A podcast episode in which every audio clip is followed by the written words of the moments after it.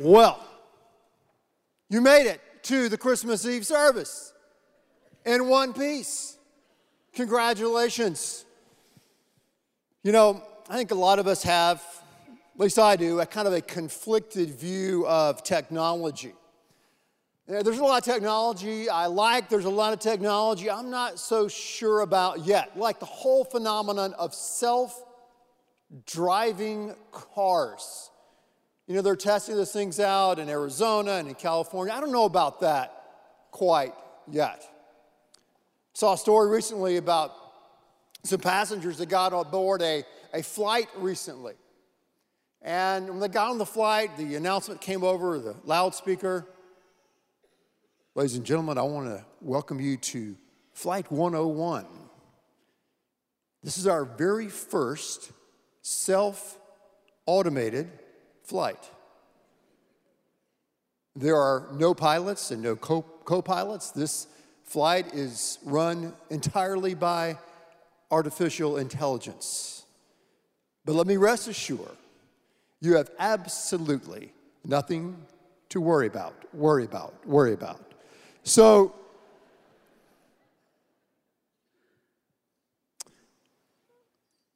as we are seated here on Christmas Eve day, we have a lot to worry about. Just your typical Christmas Eve day worries.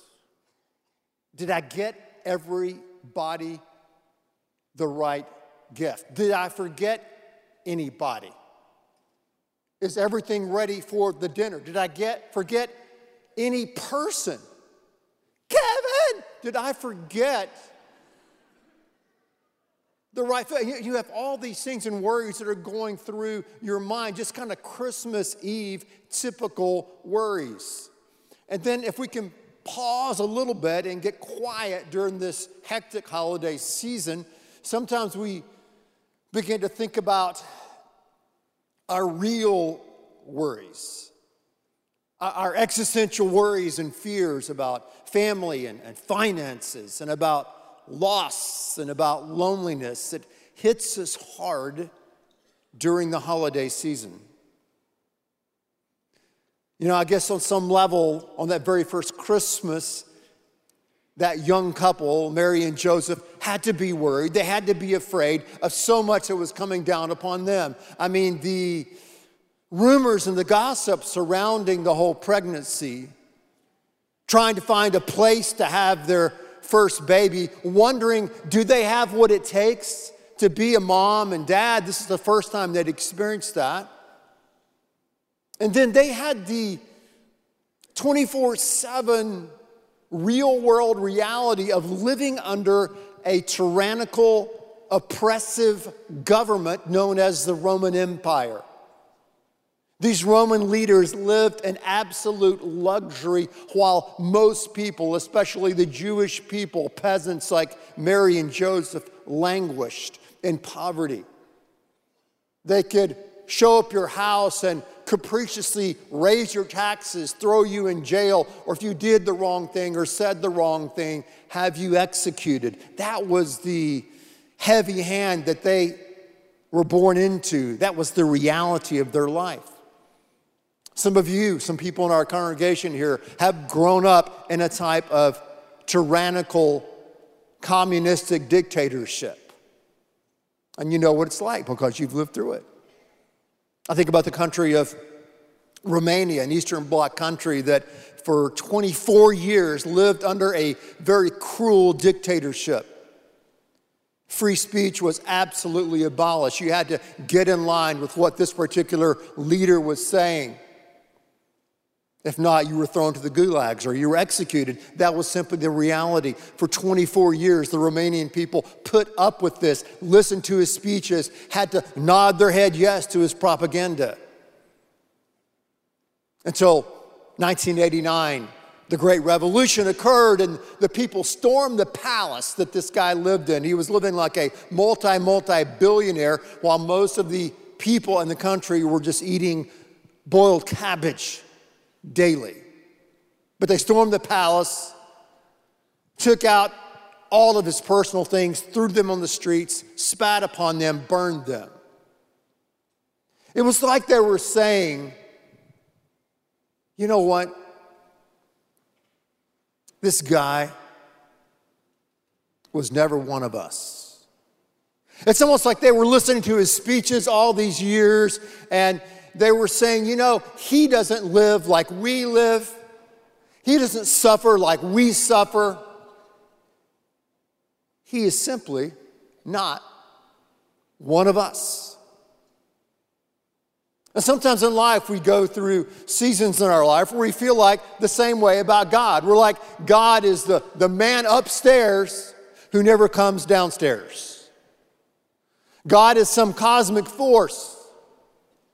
God is some deity that may or may not exist, and he kind of watches over things that are happening on the planet Earth. I mean, he sees the suffering and hears a cry, but he doesn't suffer himself, he doesn't cry himself. He is not one of us. Well, Christmas changes all of that. Christmas can be summarized in three words God with us. Time, lessness, enters into time. The creator enters into the creation. The infinite enters into the finite. The word becomes flesh. Christmas is God with us. But to go even deeper with that, it really means that God has become one of us in this magical, supernatural moment in time, space, history. God is not remote. God is not far away. But God so loves us, He so loves mankind, He was willing to identify us by entering into this very world. Atheist philosopher Bertrand Russell distinguishes between two types of knowledge there's a knowledge of description and a knowledge of acquaintance. I have a knowledge of description of what it's like to climb Mount Everest. I can describe to you through other people about what it like, what it feels like, how to prepare to climb this great mountain, but it's a knowledge by description, not a knowledge by acquaintance. I've never climbed that mountain. How about God? Does God have a knowledge by description or a knowledge by acquaintance? Christmas tells us that God has a knowledge by acquaintance. He has a first hand knowledge. Let's think about this from a Texas perspective, if we can. The baby was born in a barn. Now, I don't ride a horse or anything like that. Maybe some of you do, but we all know what a barn is like. We all know what a barn smells like, what a barn sounds like. And that's how God chose to enter in the world. That's how God chose to send his son, his reality in the world is to be born in a barn. That's crazy, isn't it? I wouldn't have done that. I, would have done the, you know, the Steve Harvey introduction. Ladies and gentlemen, here we have the Son of God, the reigning King of Kings, all the way. I would have done that type of announcement. God didn't do it that way. I, would have been, I would have been more American and more efficient. I, you, think about it 33 years, 30 years in complete obscurity. No one knows who Yeshua Christ, Jesus Christ, is. 30 years of obscurity, three more years, 33 years. I would have sent Christ to earth on a Friday, had him executed Friday, raised him from the dead on Sunday, home in heaven by Sunday nights. Not got this salvation thing in a weekend, right? Not God.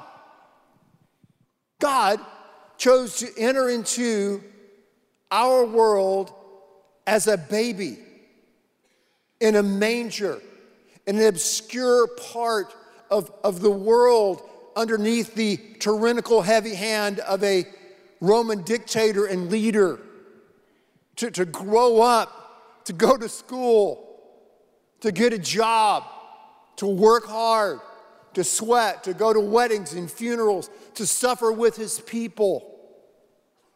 That's how God chose to do it. Why? Why did he choose that? It's so that we could identify with him, so he could identify with us. He became one of us in Christ. So he understands pain, he understands. Persecution and, and betrayal, he understands. He understands. You may say, well, no one gets me, no one understands what I've been through. Christ has been through it all for us so that we could identify with Him. God knows, God relates, God can empathize with us. Christmas. Christmas is where our worry and fear must give way to wonder and faith. If we can hear him speak to us. He spoke to Mary in Luke 1. He said, Mary, don't worry, do not be afraid. He spoke to Joseph, Joseph, don't worry, do not be afraid. He spoke to the shepherds. Don't be afraid. Good tidings, great joy. God is doing something amazing in your midst. Christmas. It's where God becomes one of us, enters the world through a baby in a barn in a manger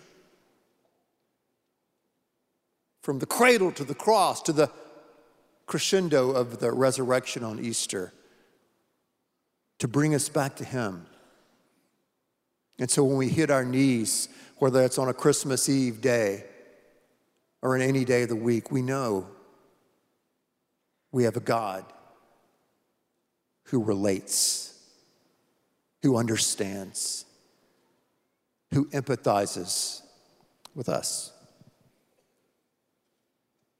So we give him our worries and fears, and he creates that sense of worship and wonder and faith. Think about a story about a guy named Norman Banks back in 1937. He was a radio announcer in Melbourne, Australia. And as he was in his office, he heard the sound of one person singing Christmas carols down in the town square. So he got up and went down and he saw an elderly lady and she had a candle and she was just singing these Christmas carols like we did earlier, just joyously to the Lord. And so Norman got to know her a little bit and started asking her questions. And this elderly lady said, This is my very last Christmas Eve but I'm so full of joy, and I just want to sing these carols. So he went back up into his office, went back on the radio, and invited his listeners to come down to the square in the town there in Melbourne and to sing carols by candlelight. Now, as Norman's passed on and decades have unwinded, some 300,000 people gather in Melbourne every Christmas Eve to light candles and to sing carols unto the Lord. And their worries and fears give way to wonder and faith.